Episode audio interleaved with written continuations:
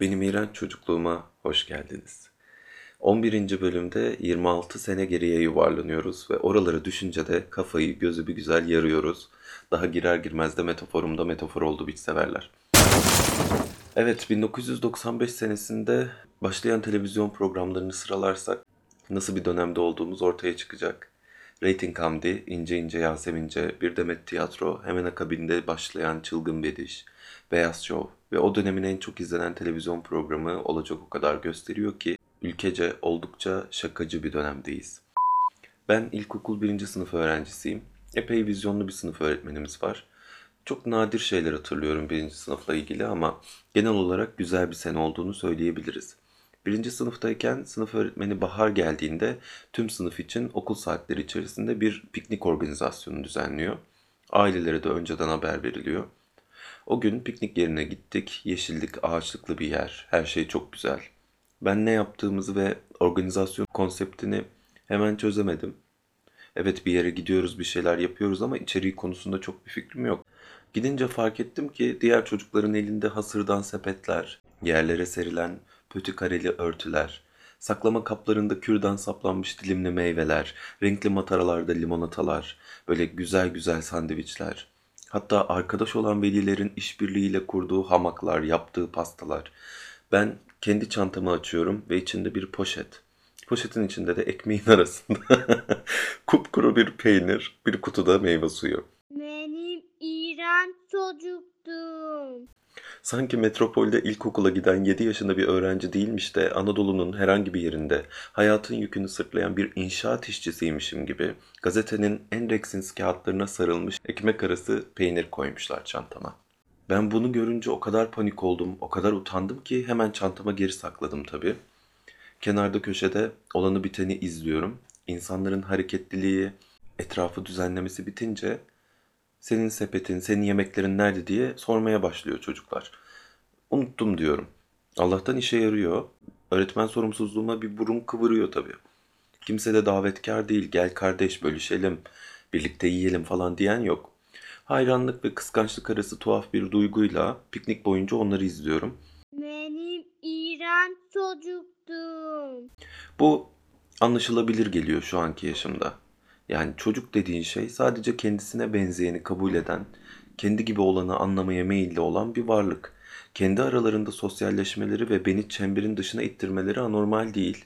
Kendimi, duygularımı, gözyaşlarımı zapt etmeye çalışırken bir şey fark ediyorum ki pantolonumu ıslatmışım. Bayağı altıma yapmışım yani. Tabii benim için yepyeni bir challenge başlıyor. Bir şekilde insanlardan bunu gizlemem gerekiyor. Ağaçların arkasında, çalıların köşesinde geçirilen azap dolu saatler. Öğretmen de durdu, durdu, durdu. Merhamet edesi geldi o anda. Yavrum al oğlum benim yanımda iki tane kek var. Bir tanesini sana getirdim zaten. Kadın beni bir türlü rahat bırakmıyor. Zaten açlıktan ölüyorum. Hiçbir şey yememişim. Bir de bilirsiniz başkası yerken de bir lezzetlenir, tatlanır her şey.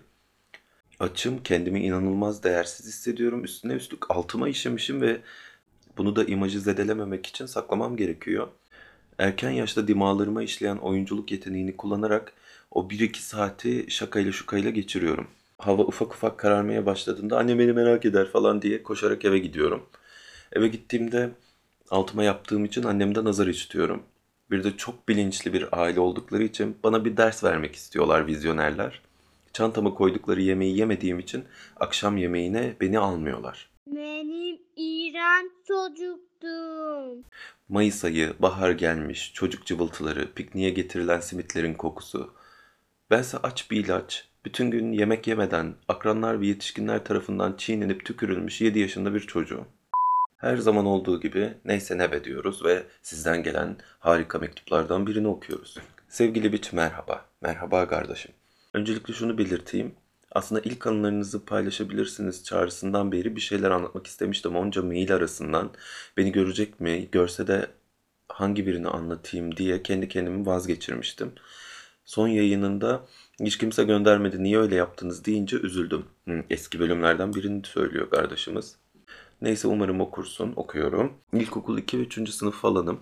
Bir gün sınıf öğretmenimiz dedi ki sınıfın içine her biriniz için bir do- dolap yaptırıyoruz. Bundan sonra kitaplarınızı taşımanıza gerek kalmayacak. Her şeyinizi burada bırakabilirsiniz. Oldukça küçük olan ben bu duruma çok sevindim çünkü el kadarım ama okulu sırtıma koysanız kimseden yardım istemem taşırım. Artık taşımak zorunda olmamak beni acayip sevindiriyor. Her dolap içinde bir miktar para isteniyor. Tam hatırlamamakla birlikte herhalde bir 20 TL falan da istenen para. Neyse eve gidiyorum mutluyum. Anneme söyledim durumu. 20 TL istedim. Tamam falan dedi. Bir şekilde salladı beni.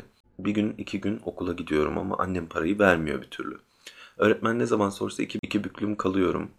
Maddi durumu süper olan bir aile değiliz ama kötü de değiliz. Neyse son dolapların yapılacağı gün geliyor. Ben üzülüyorum benimki yapılmayacak diye. Herhalde öğretmen benim yerime parasını vermiş olacak ki benim içimde bir dolap yaptırılıyor. Neyse öğretmen boy sarısına göre dolapları vereceğim diyor.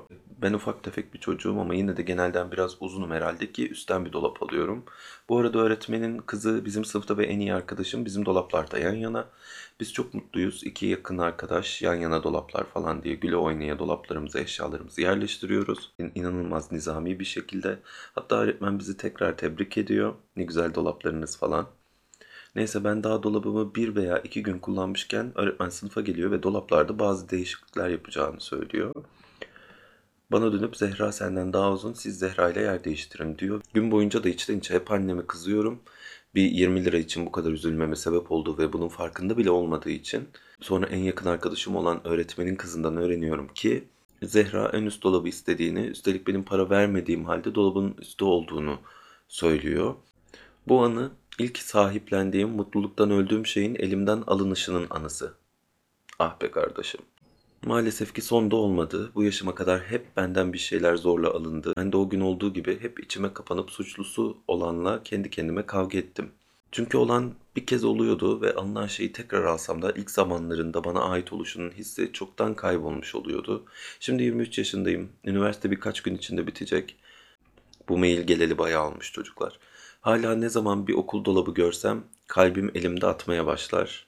Ya yine benden biri alırsa diye demiş kardeşimiz. Hadi bakalım hiç vakit kaybetmeden bu boklu kodların üstünü çizip yerine yenilerini koyuyoruz. Hiç de bir şeyinizi elinizden alamazlar. Şimşek gibi de bir insansın. Neredeyse bin küsür kişilik bir biç ailesinin psikik desteği şu an arkanda. Ola ki demokratik bir dünyada yaşamıyoruz. Hakkımız olmayan bir şeye maruz kaldık. Elimizdeki biz ona sahip olduğumuz için artık en kıymetlidir. Çok güzel konuştum. Çok da iyi oldu. Kendimizi seviyoruz, kendimizi yüceltiyoruz. Bölümü de burada bitiriyoruz. Çok iyi oldu.